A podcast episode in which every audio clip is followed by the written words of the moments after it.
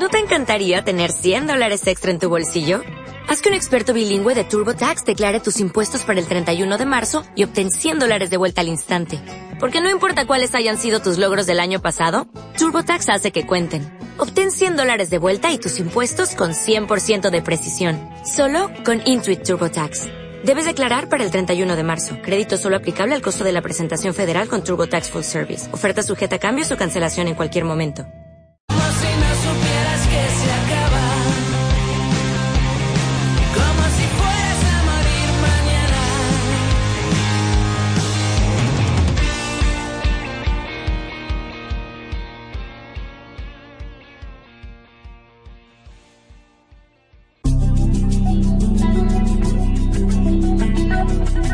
En CMM Radio, la actualidad taurina. Muy buenas noches, es tiempo de toros en Radio Castilla-La Mancha. Comenzamos con la actualidad del fin de semana por la Plaza de Toros de las Ventas, donde se está celebrando la Feria de San Isidro. En las Ventas se celebró una corrida de rejones en la que Andy Cartagena y Sergio Galán pasearon un trofeo de toros de Fermín Borquez. Y el sábado en esta misma plaza, Ginés Marín paseó un trofeo de un toro de Montalvo. Luis David dio una vuelta al ruedo tras petición y Pablo Aguado, que sufrió una fuerte voltereta, fue vacionado en el que cerró el festejo. El viernes se pidió un trofeo para Román, que no fue concedido, y el toledano Álvaro Lorenzo volvió a dejar una gran impronta y fue vacionado en el sexto. Este domingo también se celebró una corrida de toros en los barrios. Curro Díaz y Miguel Ángel Pacheco salieron a hombros se le dio un encierro de Ana Romero. Joselito Adame sumó un trofeo. Y en Sevilla, novillada. Ángel Jiménez cortó una oreja de un novillo del Parralejo. También novillada en Talavera de la Reina con Tomás Rufo, Aaron Rodríguez, que debutaban con picadores a hombros. Abraham Reina paseó un trofeo. Se lidiaron novillos de Antonio López. El quinto fue premiado con la vuelta al ruedo. Y festejo de rejones también en Osuna, Ruiz Fernández, Diego Ventura y Juan Manuel Munera a hombros con toros de Luis Terrón. El resto del fin de semana, destacar el sábado el indulto del Juli al toro corchero de García Grande en Jerez de la Frontera, donde Morante de la Puebla también paseó dos trofeos de un toro y reaparecía, reaparecía Paquirri sin suerte. También en la jornada del sábado, en Osuna, Curro Díaz, Manuel Esquivano y Pepe Moral salieron a hombros con la corrida de Victorino Martín. Y en Talavera de la Reina, el sábado, Diego Ventura paseó cuatro orejas y un rabo de toros de Ángel Sánchez y Sánchez. Salió a hombros junto a Sergio Galán y Leonardo Hernández. También se celebró una novillada en Alcadozo, donde debutó con picadores uno de los nuestros, Álvaro Seseña, que paseó un trofeo. Sergio Felipe cortó las dos orejas de uno de sus novillos. Se le dio un encierro de Nazario Ibáñez. Hasta aquí la actualidad taurina por hoy. Les dejamos ya en compañía de José Miguel Martín de Blas y Tiempo de Toros, que llega cargado de protagonistas, entre ellos el más importante de la semana, Miguel Ángel Pereira, que abrió la puerta grande de las ventas. Que pasen una feliz noche.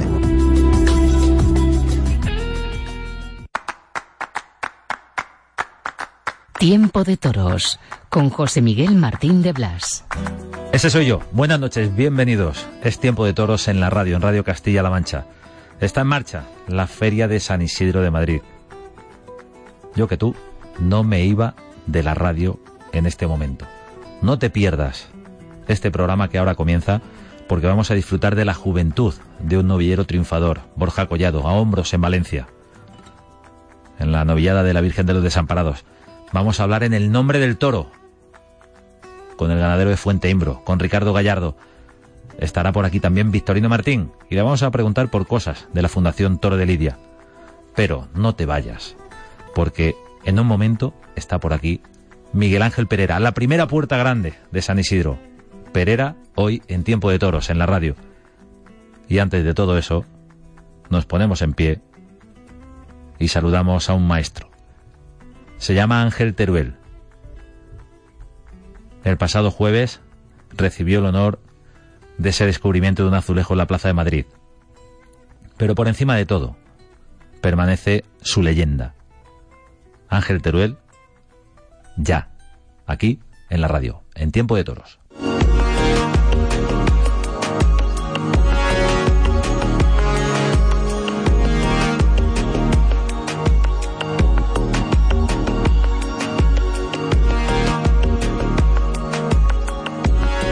Es tiempo de toros en la radio, tiempo de toros en Radio Castilla-La Mancha y es un honor saludar en este programa a un maestro, a una leyenda del toreo, a un torero que el pasado jueves, día 16, recibía ese homenaje en su Plaza de las Ventas.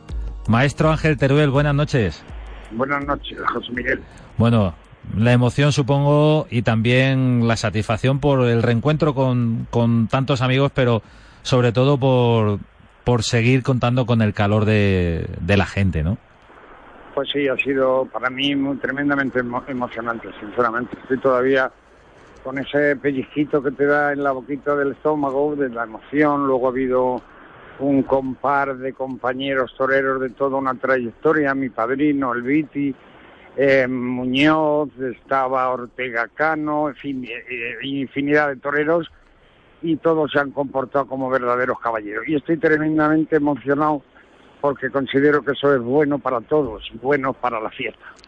No debería ser así, pero hay toreros que a pesar de esa leyenda de lo que han hecho en el ruedo, y puede ser el caso de Ángel Teruel, son de alguna manera, y posiblemente hasta la culpa sea nuestra, de los medios de comunicación, pero son de alguna manera toreros que, que no estáis presentes en, en, el, en, la memoria de los aficionados actuales. Por supuesto, sí en la memoria de quienes eh, han visto torear a Ángel Teruel. Pues sí, hombre, yo creo que Madrid siempre ha sido muy, muy complicado, ¿eh? Y para un torero de Madrid, no hablo por mí, hablo de todos los compañeros nacidos en Madrid, siempre ha sido tremendamente duro, ¿eh? Porque en cualquier otro sitio, pues no sé, en Sevilla, en, Ciudad Real, por ejemplo, te digo, pues apoya a todo el mundo la causa. Aquí en Madrid es difícil, ¿eh? Un torero de aquí que, que llegue a conseguir ciertas metas, hace falta tener eh, eso, esa, ese amor propio y ese deseo de querer ser para conseguir el puesto que uno pretendía. Estamos hablando con Ángel Teruel, un torero que tuvo una trayectoria meteórica, eh, realmente muy, muy precoz y muy breve el paso por el escalafón de novillero con picadores. ¿Por qué hay aquella alternativa tan temprana, Ángel? Pues mira, yo creo que ha sido un poco. Pues llevaba el toreo metido en la cabeza. ¿eh? Para ser torero hay que nacer y luego el oficio se aprende pero lo demás hay que nacer con ello. Y Dios me tocó con esa varita para verlo claro, ¿no? Para verlo claro. Entonces toré 18 novilladas sin caballos en el ciclo de la oportunidad y luego a continuación toré 19 con caballos y mis apoderados, que en ese momento era la Casa Dominguín, pues me propusieron de que me veía muy bien con los novillos y que para allá y que para acá y que era conveniente que tomara la alternativa. Ahora, tampoco no era una alternativa más, es decir, era una alternativa que era televisado, yo con ese balaje tan corto, con esos dos toreros, como era el Viti en aquella época Benjumea, pues oye, había televisado con el maestro Matías Prat, pues claro, y gracias a Dios que me iluminó y a mis deseos y a mi ambición, y pude cortar tres orejas y un rabo. Y de ahí en adelante, pues vino el lanzamiento de Teruel, pues porque lo llevo en la sangre, José Miguel, no por otra cosa. La alternativa ocurrió en Burgos, precisamente ese azulejo del pasado jueves que ya está en la Plaza de Madrid eh, conmemora en los 50 años de la confirmación. La confirmación llegó en la feria del 69 con una corrida de Atanasio y de nuevo con el mismo padrino de la alternativa, con el Viti. Correcto, aquí está conmigo. Aquí está el maestro. Y hay que decir, Ángel, eh, bueno, saludos por supuesto al maestro Santiago Martín del Viti. Hay que decir que cayó de pie Ángel Teruel en esa confirmación. Pues sí, pues sí, fíjate, al lado de José fue, es decir, el Viti como testigo de mi alternativa, como bien has dicho, fue el que me la dio en Burgos el 30 de junio y luego me la confirmó aquí en Madrid. Y José Fuentes en aquella época tenía un ambiente muy bueno, de buen torero, y yo pues era mi presentación en Madrid.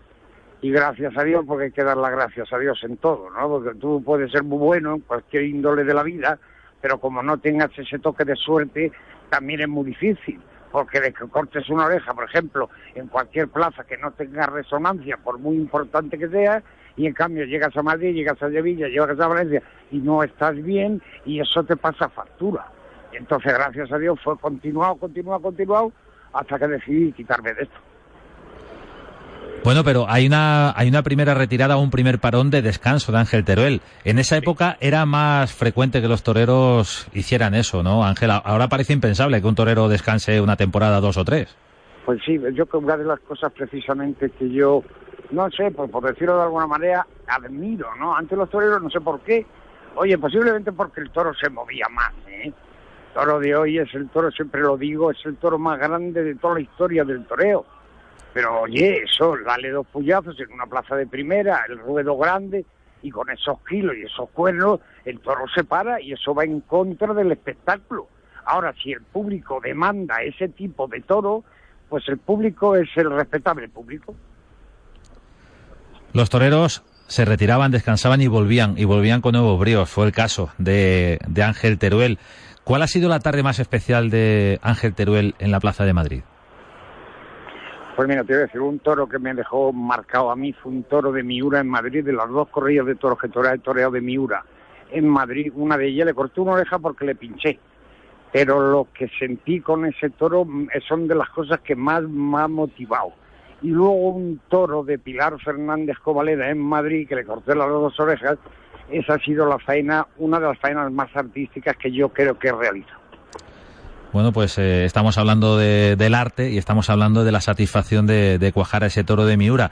Y normalmente siempre en competencia con los mejores, ¿no, Ángel? Porque eso era lo que de verdad atraía al público, esa competencia, esa rivalidad. Por ejemplo, esa puerta grande compartida con Paco Camino el día que el día que Camino hizo aquello al Jaral de la Mira, ¿no? Al toro del Jaral. Sí, sí al toro del Jaral, que lo inmortalizó lo inmortalizó. Esa fue una corrida de toros. Yo con Camino en Madrid otras varias, pero referente a eso que me estás comentando, dos tardes salimos Camino y yo. La primera tarde fue Camino Teruel Manzanares y la otra fue mm, eh, alternativa de alternativa no me acuerdo si era de Nimeño segundo que en paz descanse y yo y salimos los dos también por la puerta grande entonces competir con esas figuras como, Gracias, Emilio. Emilio Muñoz, que se despedía, ¿eh? Saludos también al maestro Emilio Muñoz. También, saludos, Emilio. Total, que entonces ya, ya te digo, entonces había que competir pues con eso, con los que mandaban en el toreo. Si esas figuras del toreo que estaban ricas y hartos de torear toda la feria y uno muchacho que llega por primera vez y coge el timón, entonces, amigo mío, con donde hay que competir es donde está el pastel. Y si hay un pastel es donde puede uno comer algo y hay que decir, señores, con el permiso de todos ustedes, yo tengo derecho también a entrar a la tarta. Pero eso no bastaba con decirlo. No, no, claro, si no, si no se decía, en mi época no se decía nada. En cuando tiraba todo el mundo para adelante. Claro. La época de Ángel Teruel, personaje histórico del toreo con el que estamos hablando en este momento en Tiempo de Toros en la radio, en Radio Castilla-La Mancha. ¿Quién enseñó a torear Ángel Teruel? Pues mira, yo he tenido dos maestros como bases fundamentales que han sido Domingo Ortega y Antonio Bienvenida. A mí me daba... Buen cartel. Sí, fíjate, ojalá hubiera podido tener la suerte. Con Antonio Bienvenida sí he toreado. Con el maestro Ortega no, pero le he visto muchas tardes en, en las ferias, en el campo, y verdaderamente eran impresionantes. Y claro, yo he copiado de lo que verdaderamente podía yo coger lo que más me gustaba de cada uno y que se pusiese a adaptar a mi forma de, de concebir el toreo. Es una mezcla maravillosa. El poderío, el magisterio de Domingo Ortega y la naturalidad y el arte de un clásico como Antonio Bienvenida. Hombre, por Dios, son palabras mayor esa historia en, en el toreo. ¿Y cómo llega Ángel Teruel a, contactar con Domingo Ortega o con un Antonio Bienvenida?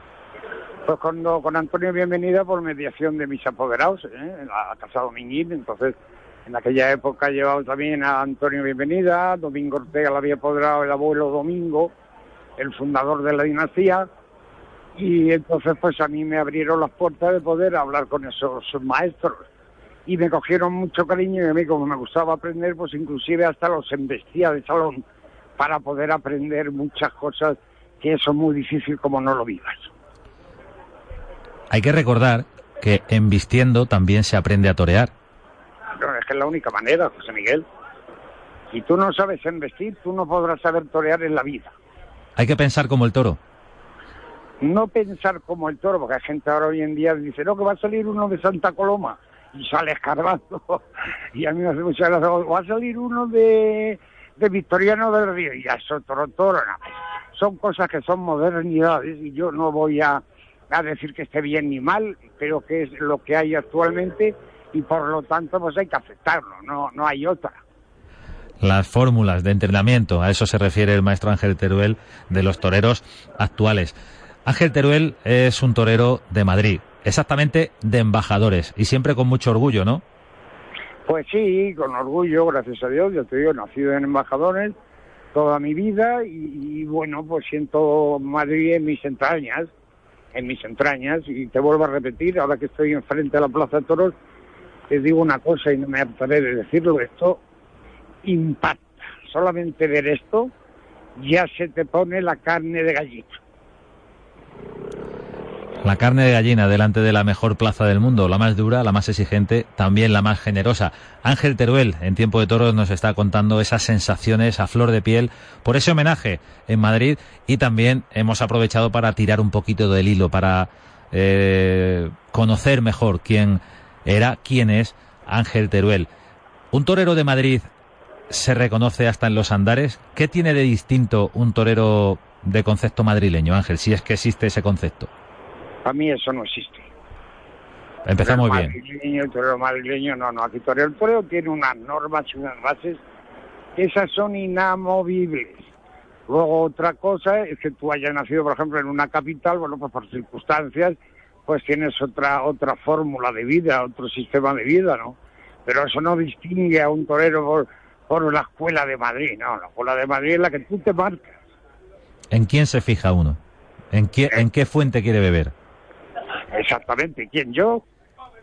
Efectivamente, eh, eh, quiero decir que, que, lo que marca de verdad es la voluntad del torero de, de, crecer hacia un lado o hacia otro.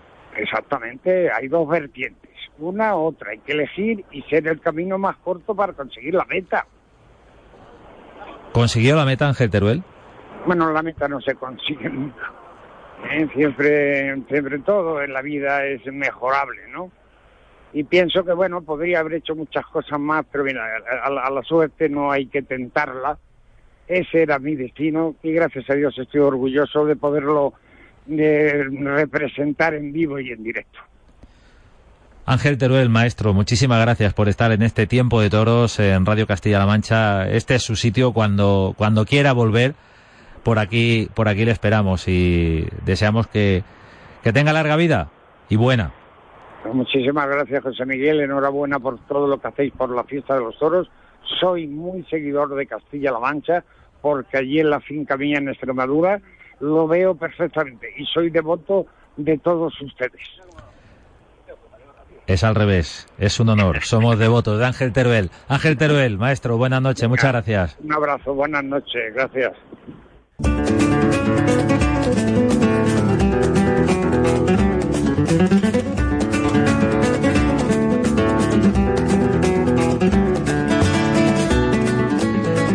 Muchísimas gracias al maestro Ángel Teruel por pasarse por este tiempo de toros. Es tiempo de toros en la radio, tiempo de toros en Radio Castilla-La Mancha. Y me podéis ayudar a contar, porque no es una, no son dos, tampoco tres, ni cuatro, ni cinco, son seis. Seis veces por la Puerta Grande de Madrid, eso sin contar la de Novillero. Seis puertas grandes en Madrid, la primera puerta grande de esta feria de San Isidro. Miguel Ángel Pereira, buenas noches. Buenas noches, soy Miguel. ¿Qué tal ese viaje por la Puerta Grande, camino de la calle Alcalá?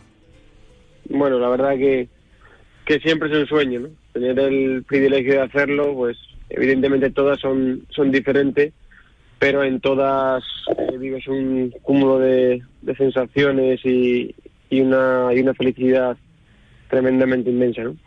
Sí, por ejemplo, hay, hay una cambiada por la puerta de la enfermería, que hay que recordarlo también. Sí, hay otras dos eh, puertas seguidas, hay otra en otoño, hay otra en San después de la grandiosa tarde de José Tomás. La verdad que, que bueno, he tenido, como bien hemos dicho antes, ¿no? la, la fortuna y, y, el privilegio de, de, haber vivido esa gloria en, en, unas cuantas ocasiones, incluida la de novillero. Y como te digo, pues siempre es un, vuelve a ser un sueño nuevamente hecho realidad, ¿no? Y con la importancia que tiene para un torero como Miguel Ángel Pereira que ha caracterizado, su carrera se ha caracterizado por, por, la, por la independencia y por tener que, que, demostrar constantemente en las plazas clave eh, las cosas. Era una temporada esta, Miguel Ángel, en la que una gran tarde en Arles no tuvo el refrendo de las orejas, en la que en Sevilla hubo una gran faena, pero una puerta grande, desde luego, cambia todo en Madrid. Sí, la verdad que, bueno, es, indudable, ¿no? Que, Madrid repercute mucho, como ya eh, te hemos contado los toreros muchas veces, tanto para bien como para mal, es el sueño que uno que uno va, buscando. Pero bueno, es cierto que también las sensaciones, ¿no? Y las tardes que, que antes de Madrid eh, eh, había toreado, pues tenía sensaciones buenas, ¿no? De, evidentemente no hay nada seguro pero bueno, llegaba con, con confianza, llegaba con, con, ilusión, por supuesto, pero, pero como te digo, los toreros, pues también nos alimentamos de esas sensaciones que vamos viviendo, ¿no? Y la temporada, pues, empezó bien en Olivenza, en Castellón, la de Arles, por supuesto, ha sido una tarde rotunda y redonda en, mi carrera, sin el, sin el refrendo de la espada, pero de una, de una rotundidad mm, eh, tremenda Después, eh, Aguascalientes también una faena toro de regalo que, bueno, que tampoco reprende con la espada, aunque mate muy bien los toros anteriores. Pero todo eso, pues, eh, bueno, pues la verdad que, me estaba encontrando muy a gusto y muy fresco en la plaza. Luego la faena del otro día al toro de Santidad en Sevilla, que lo pude torear muy, muy a gusto y bueno, tenía mucha ilusión puesta en la corrida de Ricardo, porque la corrida de Sevilla me encantó un montón de, unos cuantos de toros que echó, al igual que la de Valencia, al igual que la de Otoño, o sea, ese tipo de, de toro pues, eh, de plaza por Fuente Imbro no no suele no suele fallar no y, bueno la verdad que, tuve la suerte de que me tocara ese tercer toro y, y lo pudiera aprovechar. Luego solo preguntaremos al propio Ricardo Gallardo en este tiempo de toros al ganadero de Fuente Imbro, pero era de alguna manera una, una especie de deuda pendiente, ¿no? Entre ambos, entre Perera y Fuente Imbro, encontraros en Madrid de la manera, y ahora vamos a la faena de, del día 15 de mayo, de la manera en la que se produjo esa comunión, ¿no? Pues fíjate que, hemos estado juntos, gracias a Dios, en muchos sitios, en muchas plazas, en Madrid incluido, ¿no? Pero en Bilbao, en Pamplona, en Santander, en, Jerez, en Dax, en muchos sitios, y este año volveremos a estar, si Dios quiere, pero bueno, claro que, que, hay cosas más bonitas, ¿no? Que, que dos amigos y dos personas tan ligadas en tanto en lo profesional como en lo personal, pues eh, nos hayamos encontrado en, en Madrid, ¿no? Era, eh, por decirlo de alguna manera, lo, para mí, por supuesto, lo que lo que me faltaba, ¿no? Eh, porque en Valencia, ya te digo, son muchos sitios, gracias a Dios, pero en Madrid, de la mano de un toro de de, una persona importantísima en, en mi carrera eh, pues, eh, ha sido también pues como, como una nota mucho más especial a todo lo que ha pasado. Se podría decir que por esos caprichosos guiños del destino, la culpa del encuentro de Perera con Pijotero la tiene el propio Perera, porque Miguel Ángel Perera indultó al toro harinero de Fuente Imbro en Valencia. Ese toro fue el padre de un toro Jazmín. Jazmín fue indultado en Mont de Marsan por Tejela. Y Jamín es el padre de Pijotero. Si tú no indultas a harinero, no, no tienes esta puerta grande. Pues mira, posiblemente no, o a lo mejor tendría otra. ¿O tendrías otra? Nunca, lo sabremos, pero son las cosas del, del destino, ¿no? Y además Harinero está, está en mi casa, ¿no? Cuando, cuando el toro murió, eh, fue un regalo de, de boda, ¿no? De, de Maripaz, a, la chica, la hija de, de, de Ricardo, ¿no? Y eh, Ricardo me regaló las vacas y su hija me regaló la cabeza del, del toro harinero y está colgada aquí en, en mi casa, o sea que, que abuelo y nieto van a estar muy juntos eh, si Dios quiere.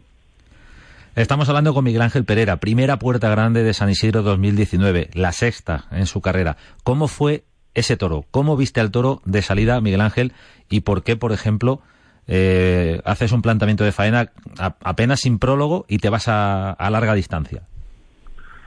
Pues el toro en los capotes eh, cogió bien los vuelos, sobre todo por el lado derecho, por el lado izquierdo empezó a, apretarme durante, durante la lidia y sí le vi que tenía un defecto que no sabía yo si lo iba a corregir a la muleta, que era salir un poquito desentendido, ¿no? Él cogía, tomaba bien el, el, el, capote por el lado derecho, pero sin embargo tendía a salir con, con la cara por, por arriba, ¿no? Eh, tuvo movilidad, le vi que tenía movilidad y que tenía obediencia por ese pitón. Por el lado izquierdo, como te digo, pues siempre le vi que, venía un poquito más, más vencido. Y, lo que sí le vi que, que lo que tuviera que ser tenía que ser pronto, nunca mejor dicho, ¿no? Aunque como se suele decir que es pronto y en las manos, pero bueno, no todos los toros te permiten hacer eso, pero este sí eh, creí que era el planteamiento adecuado, ¿no? De aprovecharle esa movilidad y esa prontitud, que tenía en la larga distancia, que además en, una plaza como Madrid, pues también eh, gusta mucho, ¿no? Bueno, digo Madrid porque yo creo que eso gusta en todos lados, pero Madrid la verdad que, que ha tenido también la suerte de ver y de hacer faenas eh, de ese tipo, ese tipo de planteamientos y, enseguida, pues fíjate, ¿no? Como bien dices, con apenas tres muletazos le di distancia y ya el run run de la gente eh, lo, lo, percibía, ¿no? El toro fue franco, fue alegre, que también, oye, pues eh, no, no, no te hacía insistir, ¿no? En el, sobre todo en el primer cite para que se viniera.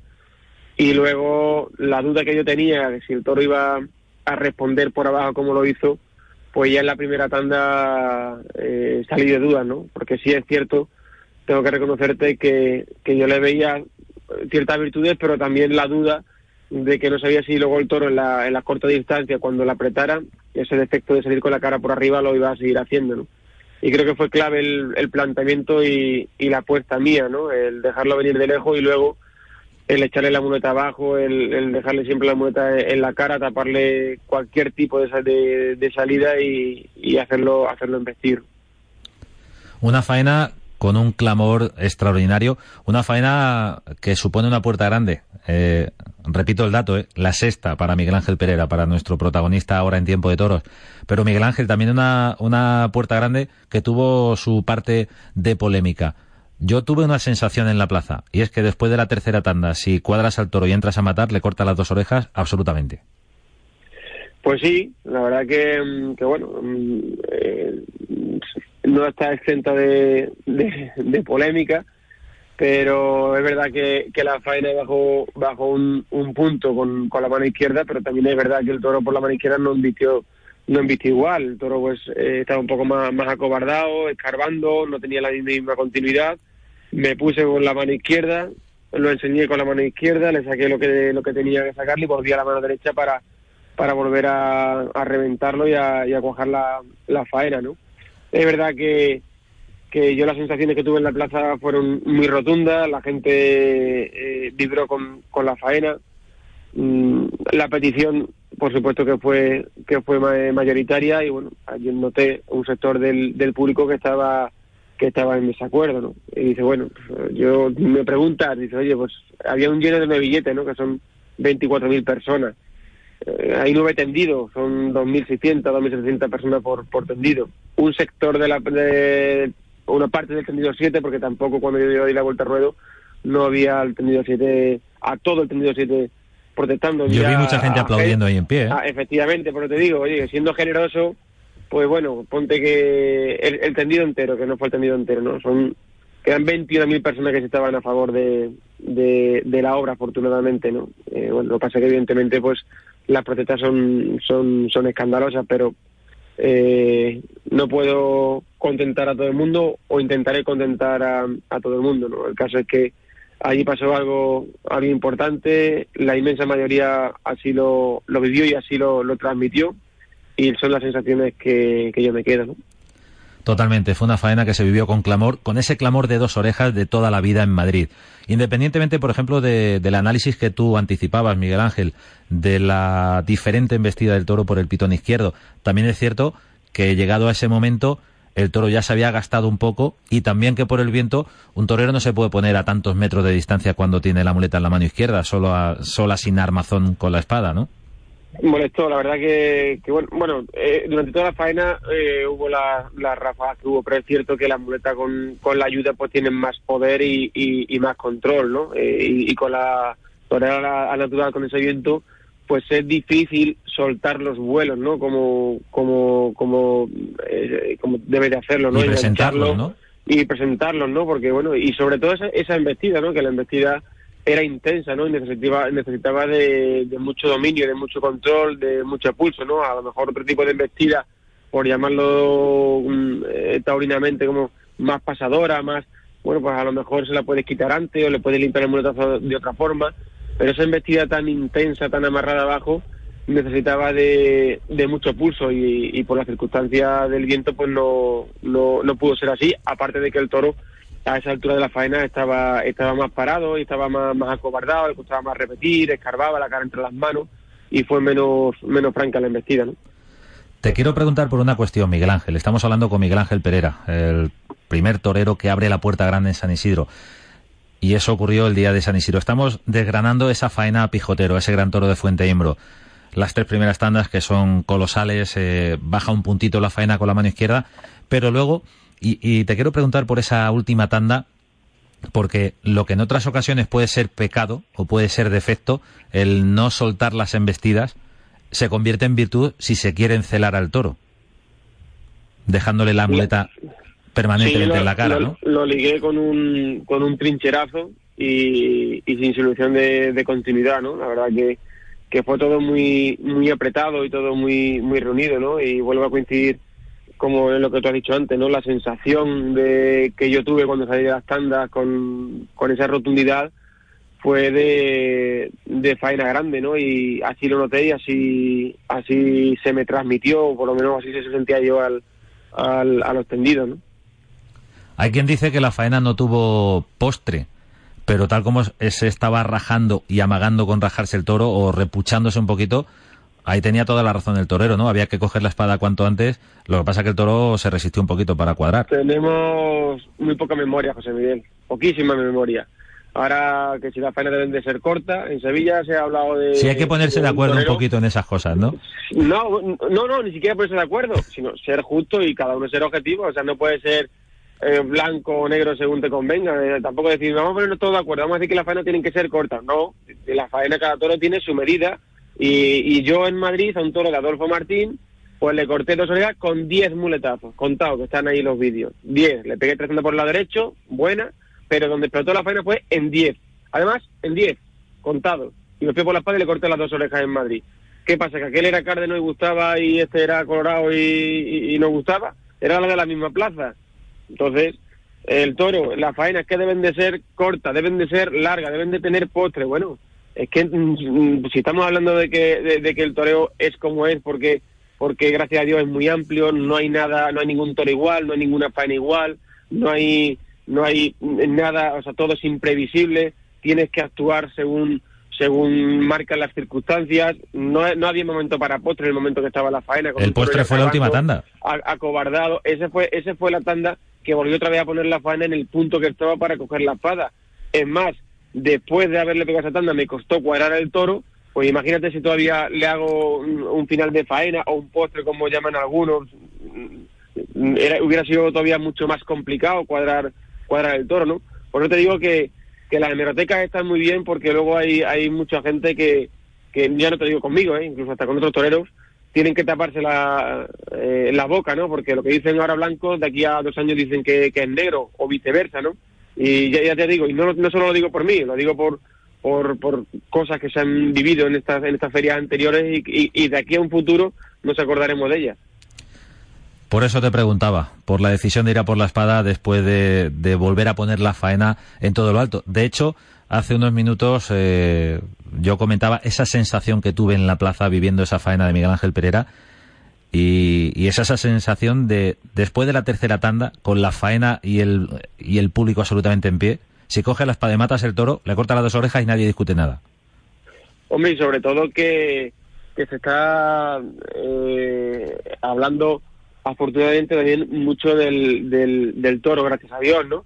Y, pero el mérito realmente, el mérito de la, de la faena, o, fue precisamente que yo fui generoso con, con, con el toro, ¿no? Porque si yo a lo mejor... Pero eso tiene riesgo, eh, ¿no? No, eh, claro, y por eso digo que el mérito, eh, tanto cuestionar si fue de una, una y media, de dos, uno de acuerdo, el mérito que tú, tú como, como aficionado me lo estás diciendo, ¿no? que tuviste la sensación de que era una faena redonda, de que había allí, estaba pasando algo grande, y que en ese momento cojo la espada, le pego un espadazo y eran de dos. ¿Por qué? Porque allí se estaba viviendo algo que, que, que, te hacía sentir que era, que era fuerte o que era diferente. Yo fui generoso, me puse a, a larga distancia, le di todas las ventajas al toro. Y eso siempre para un torero pues es una apuesta porque, porque bueno, hemos visto muchas veces que toreros que, perdón, que toros que en la larga distancia han sido muy alegres, muy bollantes, después cuando, cuando, después del segundo, cuando viene el tercer y cuarto muletazo que te quedas en corto, a lo mejor ese toro no ha tirado para adelante y, y, y, y pueden llegar a, provocar una sensación un poco de engañosa de cara de cara a la gente. Lo hemos vivido con, otros toreros, ¿no? Y si tuvo un mérito importante fue la, la faena fue que fui muy muy generoso desde el principio con, con el toro y mi, mi apuesta fue fue firme y, y, fue y fue muy decidida, ¿no? Y le di muchas muchas ventajas para que pudiera también lucir las virtudes que yo creía que tenía el toro. Estábamos hablando de ese riesgo eh, de un torero como Pereira, que le da distancia a ese toro bravo y encastado de Fuente Imbro, y el riesgo no es solo físico, de que cualquier error cuando viene el toro como un tren te pueda llevar por delante, cualquier error de que no tenga la precisión suficiente el muletazo, el, la forma de embrocar, eh, se paga. Es el riesgo artístico también, que, que la faena pueda derivar en algo que no quiere el torero porque el público se pone de parte del toro. Lo hemos visto, lo hemos, lo hemos visto en, en otras ocasiones y, le ha pasado a, a, otros compañeros. Yo como torero lo he pasado mal porque porque me he estado dando cuenta que a lo mejor el toro estaba teniendo dificultades que de cara arriba a lo mejor no se estaban transmitiendo y he visto a algún compañero hacer una apuesta importante por, por, por ese toro y ver que ese toro para estar delante, una vez que pasa el primero con inercia, una vez que pasa el segundo con inercia, para el tercer, cuarto, quinto muletazo, pues no, no tiraba para adelante como, como a lo mejor la gente lo estaba, lo estaba apreciando, ¿no? Y esos son riesgos y apuestas que, que también asumen, ¿no? Y yo el otro día lo asumí. Afortunadamente me salió, me salió bien, porque después lo apreté al toro por abajo y el toro y el toro en los terceros, cuarto, quinto muletazo de la estanda, que es donde realmente pues eclosionaba, aparte de la espectacularidad del primer cite, pues, pues respondió el toro, ¿no? Miguel Ángel Pereira, tan sincero en la plaza como en el micrófono. Muchísimas gracias, Torero, por estar en este tiempo de toros. Enhorabuena por esa sexta puerta grande, es tuya. Y, que, y que, vengan más, y que vengan más. Si Dios quiere, si Dios, si Dios quiere que sí, ese, como te he dicho antes, el, es el sueño, ¿no? Por muchas que puedas conseguir, eh, Madrid siempre Madrid y Madrid para, para un torero lo es, lo es todo, ¿no? Y, y bueno, eh, tengo ahí la siguiente cita del, del día 6 y ojalá y pueda rematar esta feria. Miguel Ángel Pereira, torero, buenas noches, muchas gracias, enhorabuena. Muchísimas gracias, José Miguel. Buenas noches, un fuerte abrazo.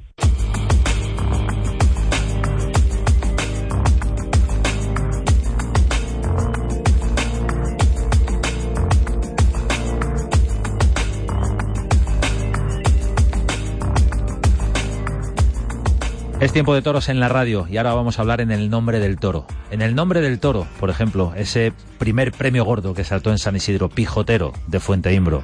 Ricardo Gallardo, buenas noches. Buenas noches. Pijotero en Madrid y algún toro más, pero la racha de Sevilla, Valencia, vaya temporada, ¿no? Sí, la verdad es que estamos muy contentos. Todo lo que el final de el, el final de, de la temporada, el final de la de la temporada pasada fue muy bueno y el comienzo de este ha sido muy fuerte.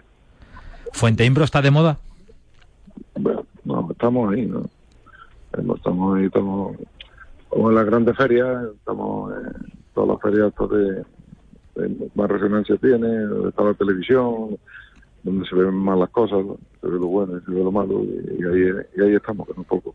Ahí se puede ganar y se puede perder, precisamente por eso. Por eso, por eso. Pero lo difícil está ahí. Ahí está la gracia. en las grandes plazas. Estamos hablando con Ricardo Gallardo. En el nombre del toro. ¿De qué toro? El de Fuente Imbro. ¿Cómo fue ese pijotero de Perera? Hombre, fue un toro muy bravo, muy enrasado el toro y muy espectacular, ¿no? Y tuvo la gran suerte también de encontrarse un pedazo de torero como Miguel Ángel, que le dio todas las ventajas también al toro para que cogiera la muleta de punta a punta y que y después lo cuidó Luis Urbano. Eh, yo, ayer lo pasé muy bien con Miguel Ángel y con el toro, por dos. Una puerta grande en Madrid, la primera de San Isidro para Miguel Ángel Pereira con ese toro de Fuente Imbro. Era una especie de deuda pendiente, ¿no? Con ese torero. Y el torero con la ganadería. ¿Deuda, Miguel Ángel? De, deuda pendiente. Eh, Ah, quiero bueno, decir, en el sentido de, que no había- de que que no ya indultó, claro. ya indultó a Harinero en Valencia, ha sido un torero siempre muy ligado a Fuente Imbro, pero, Siempre. pero esa conjunción en Madrid yo creo que faltaba todavía, ¿no? Mm, Sí, no, la verdad es que habíamos estado, me parece que una vez, dos veces habíamos estado en Madrid no, y no había habido puerta grande, pero lo hemos conseguido cada vez y estamos los dos muy contentos. todo empezó con aquel toro harinero. ¿Este toro pijotero tiene algo que ver con aquel? Este es nieto de harinero. Nieto de harinero, de aquel indultado en Valencia. padre de, de pijotero es Jamín y Jamín era hijo de harinero. Jamín también un toro indultado. Un toro indultado en Mondomarsán. Por Matías Tejela, si no me equivoco. esa, esa familia buenísima, entonces, Ricardo. Sí, a veces mejor y otros peor, pero vaya, marca, marca bastante, ¿no? Estamos hablando de toros importantísimos, uno indultado en Valencia, otro indultado en Mont de Marsan, Pereira, Matías Tejela, plaza de primera. Eh, y ese matiz es fundamental. Es importante que, que, el toro también demuestre que con ese trapío y con ese volumen de una plaza de primera eh, pueden vestir así de bien.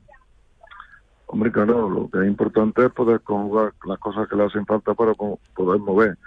Como movió ya un pijotero, esos kilos, ese trapillo, y que colocara la cara como la colocó, y como empujara la muleta como la empujó, y dejara ser el tipo de toreo que hizo de Miguel Ángel. Eso es lo más difícil. Es un toro con una transmisión extraordinaria. Es un toro que entra por los ojos al público y por todos los sentidos, porque la plaza bramaba. También hay que, hay que situar, eh, evidentemente, la faena de Miguel Ángel Pereira, pero la gente se metió inmediatamente en, lo que estaba ocurriendo, ¿no? Hombre, también se puso a 20 metros y ver venir, que hay fotos por ahí que son espectaculares. Ver venir el toro ese con, la, con las ganas que venía y como llegaba la muleta y ahí se enterraba todo eso y, que a él no le tocara la, la muleta ni una vez que no se la tocó como, venía el toro, eso ayuda mucho. Si el toro llega y empieza a tocar ya la muleta, puede que fuera aguantado o que fue traído a menos, ¿no? Cuando se juntan esos momentos es cuando hacen que una plaza de la categoría de Madrid brame como Bramón con las tandas esa por la derecha. Es importante que los toreros sean generosos con los toros también él le hizo lo que tenía que hacerlo al toro, ¿no? Porque el toro donde lucía y, era ese, y después ya en la cercanía, pues la última la última tanda por la derecha también que le pegó fue extraordinaria, ya sin distancia, sino enganchándolo y, recogiéndolo para adentro y a mí me gustó mucho toda la faena. Estamos hablando de la faena de Miguel Ángel Pereira, la primera puerta grande de la feria de San Isidro 2019, la sexta puerta grande de Miguel Ángel Pereira en su carrera y en esta ocasión con un toro de Fuente Imbro. Si tenemos que elegir, Ricardo, ¿con qué nos quedamos? ¿Con Valencia, con Sevilla, con Madrid?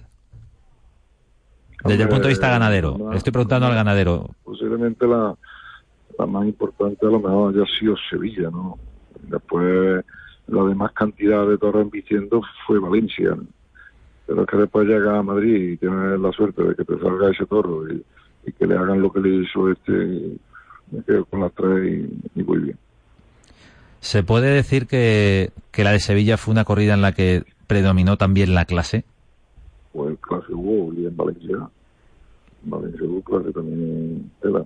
En Sevilla hubo toros de una clase excepcional y no es fácil que en Sevilla, eh, en Sevilla invitan cuatro toros la misma tarde como invitaron el otro día. Ricardo Gallardo, ganadero de Fuente Imbro, enhorabuena por la temporada. Suerte para lo que queda y que sigan saliendo toros eh, como Pijotero o como esos célebres Jazmín y Harinero. Enhorabuena. Muchas gracias. Venga, Gracias.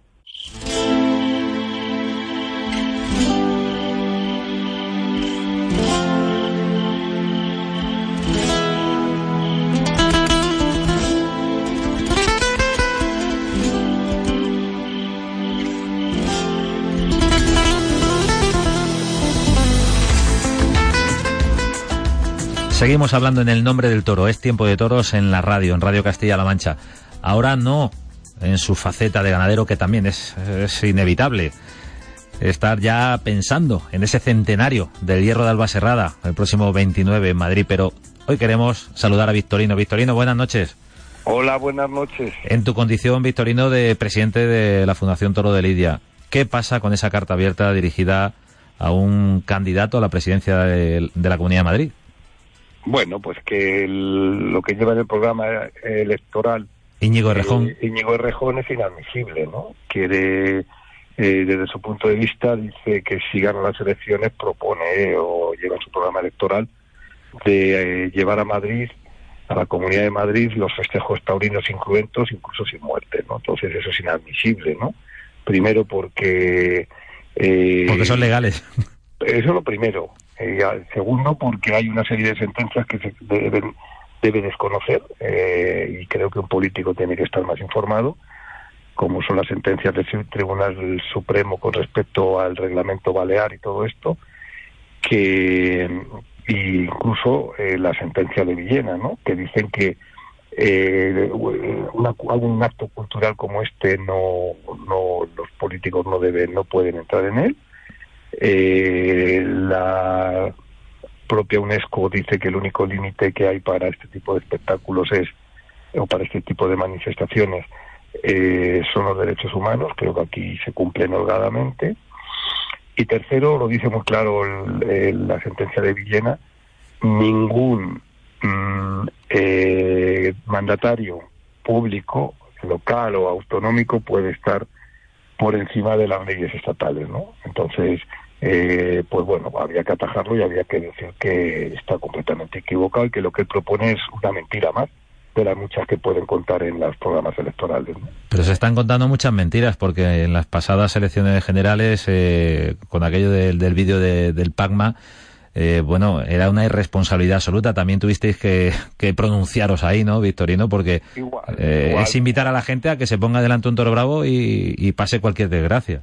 Hombre, nosotros entendemos que en, campañas electorales cada uno tiene que intentar, bueno, pues eh, vender su producto, por decirlo de alguna manera, pero no pueden mentir a la gente, ¿no? Y si se miente, pues hay que desenmascararlo. Lo del buen Marius fue tremendo, ¿no? Es que están incitando a la gente a que vaya a tocar a un toro bravo y puede pasar lo que ya ha pasado en Carcasón o lo que pasó en Coria con Viking Bull, ¿no? Que dicen que no son peligrosos, que son mansos porque lo han visto en un vídeo y resulta que un toro de estos te coge y, te quita la vida, ¿no? En Carcasón no pasó eh, a una pareja de animalistas, se tiraron a la salida de un novillo al ruedo y la mujer estuvo mal lista y se escapó, pero al hombre le pegó dos cornadas y no lo mató. Pues, Era una de Miura, ¿no? Sí, una novia viuda. Y estuvieron muy habilidosos y muy rápidos y muy eficientes los banderilleros, ¿no? Si no lo hubiera matado el novillo, ¿no? Entonces hay que tener mucho cuidado con las cosas que se dicen y con lo que se promete que luego no se puede cumplir. Y de todas formas, creo que para eso también está la fundación. Para, para atajar este tipo de cosas que además son eh, ataques que hasta ahora eran le salían gratuitos. Lo que le ha dicho, lo que ha mm, ofrecido Íñigo y rejón es ilegal, es anticonstitucional y no se puede cumplir. Eh, resumiendo, es una mentira electoral, es decir, está mintiendo a la gente. Y lo más hiriente de todo es que pretende presidir, en este caso, una comunidad que es propietaria de la primera plaza del mundo que genera unos ingresos extraordinarios para todos los madrileños. No, pero además, aparte de los ingresos... Esa es la gran ironía. Claro, además de, los, de la cantidad de riqueza que crea el mundo del toro en Madrid, en la Comunidad de Madrid, ya no solo la Plaza de las Ventas, sino en toda la Comunidad de Madrid, porque hay otras muchas plazas como Valdemorillo, Navalcarnero, etcétera, etcétera, Chinchón, muchas, muchas que están generando riqueza en las distintas poblaciones, es que es una de las manifestaciones culturales más importantes que tenemos. Y la cultura no se prohíbe, la cultura no se puede censurar. Entonces, eh, no solamente están mintiendo a la gente, sino que pretenden imponer una forma de pensamiento único que coacciona nuestra libertad, la libertad de los ciudadanos. Y bueno, y todos creo, creo, creo que eso no lo tenemos que permitir, no solamente los taurinos, ¿no? La gente que nos gustan los toros. La gente demócrata que le guste la libertad no puede permitir este tipo de abusos o este tipo de, de posicionamientos. Victorino, muchas gracias. Presidente de la Fundación Toro de Lidia. Ya hablaremos del centenario de Alba Serrada. Suerte con los toros en Madrid. Si Dios quiere. Gracias. Buenas noches. Buenas noches.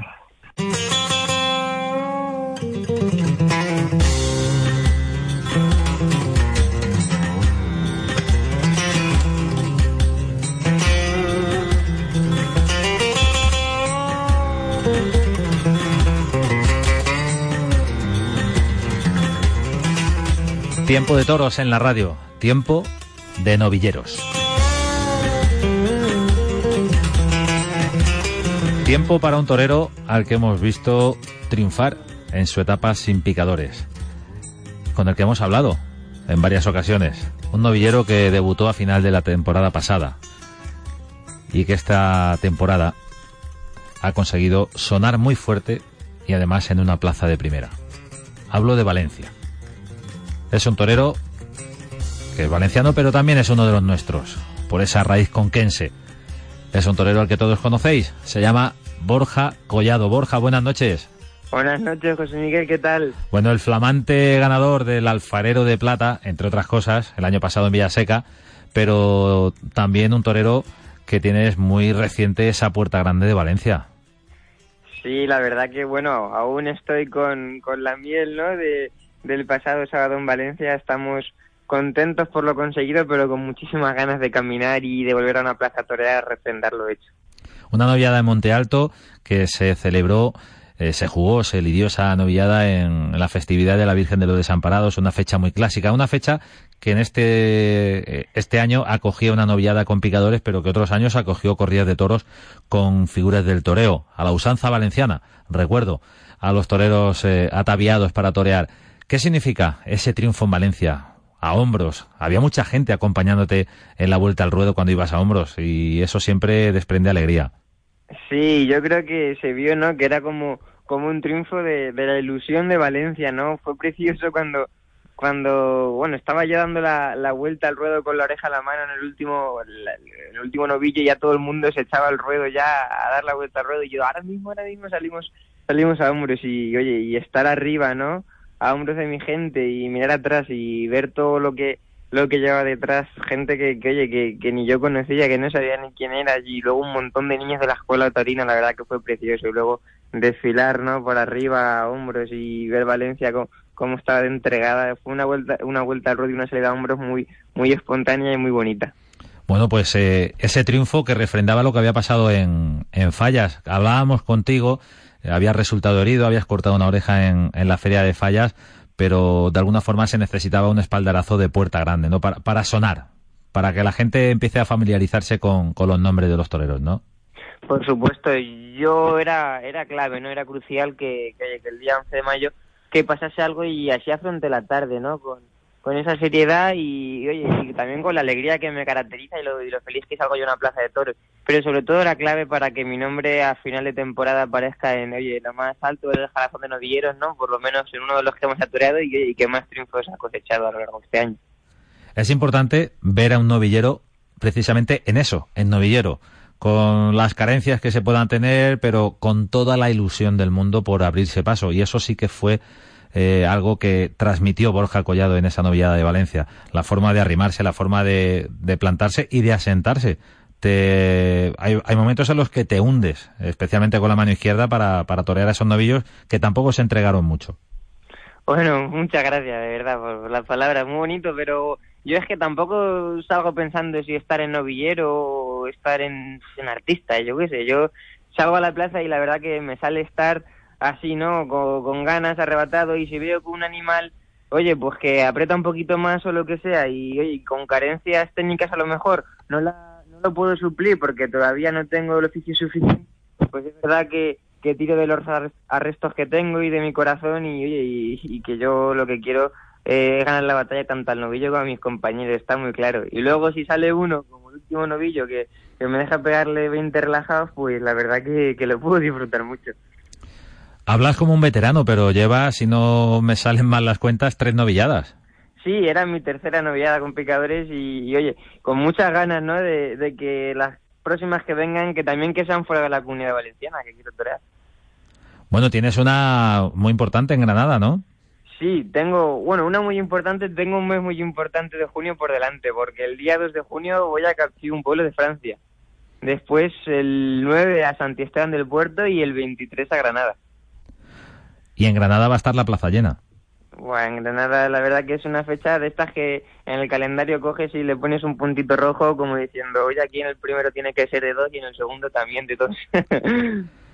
Novillada en Granada que va a torear Borja Collado. Decía eh, eso de la plaza llena porque de, so, de, sobra conocido que se han agotado los abonos. Se ha abonado la plaza para ver a José Tomás que torea el día, justo el día antes. ¿Vas a ir en la víspera?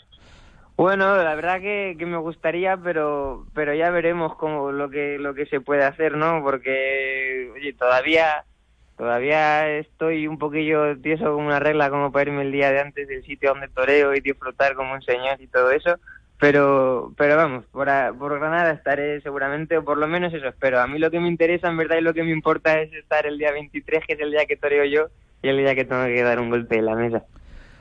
Sea en Granada o sea en Valencia, el día antes de torear, o sea en la plaza que sea, eh, a ti te gusta estar concentrado, tranquilo en tu casa, en tu entorno, o eres de los que prefieren, por ejemplo, acercarse a la plaza? ¿Toré José Tomás o toreen otros toreros?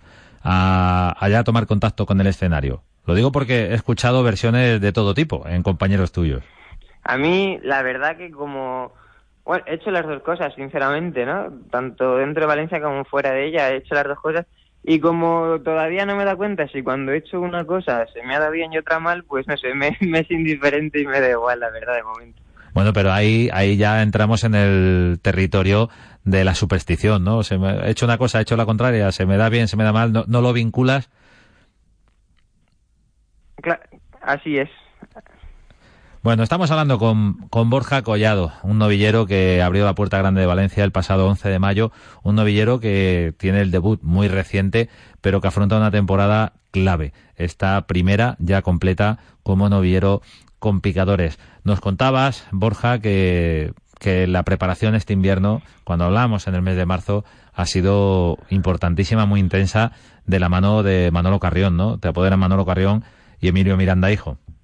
Eso es, la verdad que, oye, no, no se pueden imaginar los ganaderos los agradecidos que le estamos por, por cómo nos han abierto las puertas de su casa y por cómo nos han tratado y, y por habernos echado sus, sus, animales, sus vacas y, oye, y habernos permitido que les ayudásemos en las labores de campo.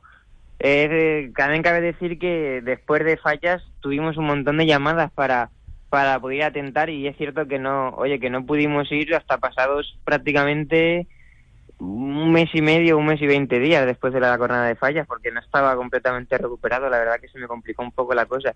Y oye, y ver que, que los ganaderos se acuerden de, de, ti, que te llaman para, para poder prepararte otra vez de nuevo de cara a otro compromiso en Valencia, la verdad que me siento un auténtico privilegiado y muy afortunado. Borja Collado, triunfador en una fecha importantísima, la de la Virgen de los Desamparados en esa novillada de Monte Alto. Borja, hablaremos pronto, supongo que para contar puertas grandes, ¿por qué no en Granada? Claro que sí, por supuesto. La verdad que muchísimas gracias a vosotros también por, por cómo me tratáis, por la cancha que me dais y que me siento un privilegiado y un afortunado de ser uno más de los vuestros también. Claro, claro, es que Borja Collado lo recordamos, eh, sin renunciar, eh, porque aquí nadie tiene que renunciar a nada. Sin renunciar a Valencia, también hay que decir que es uno de los nuestros porque tienes esa raíz conquense clarísima. Sí, Recuer- eh, recuérdalo tú.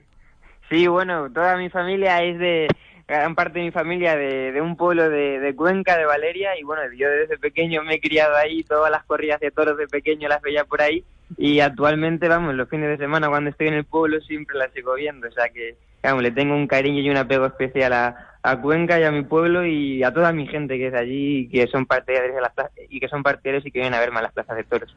Eso para quien no entienda eh, lo que hay en la vuelta amarilla del capote de Borja Collado, ¿no? Que pone la Eso- 6. Eso es, eh, bueno... ¿Qué es la 6?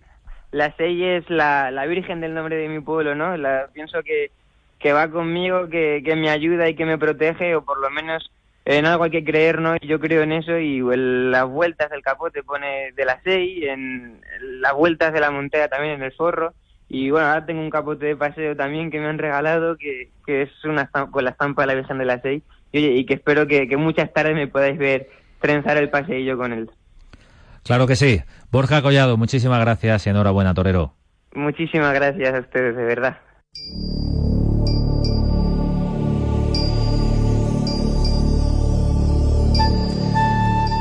Muchas gracias a Borja Collado, a Victorino Martín, a Ricardo Gallardo, el ganadero de Fuente Imbro, a Miguel Ángel Pereira, a Ángel Teruel. Muchas gracias a todos ellos por hacer de este tiempo de toros un programa especial. Gracias a todos vosotros por estar ahí, por acompañarnos cada noche de domingo en la radio, en Radio Castilla-La Mancha. Volvemos en una semana. Os esperamos. Hasta luego.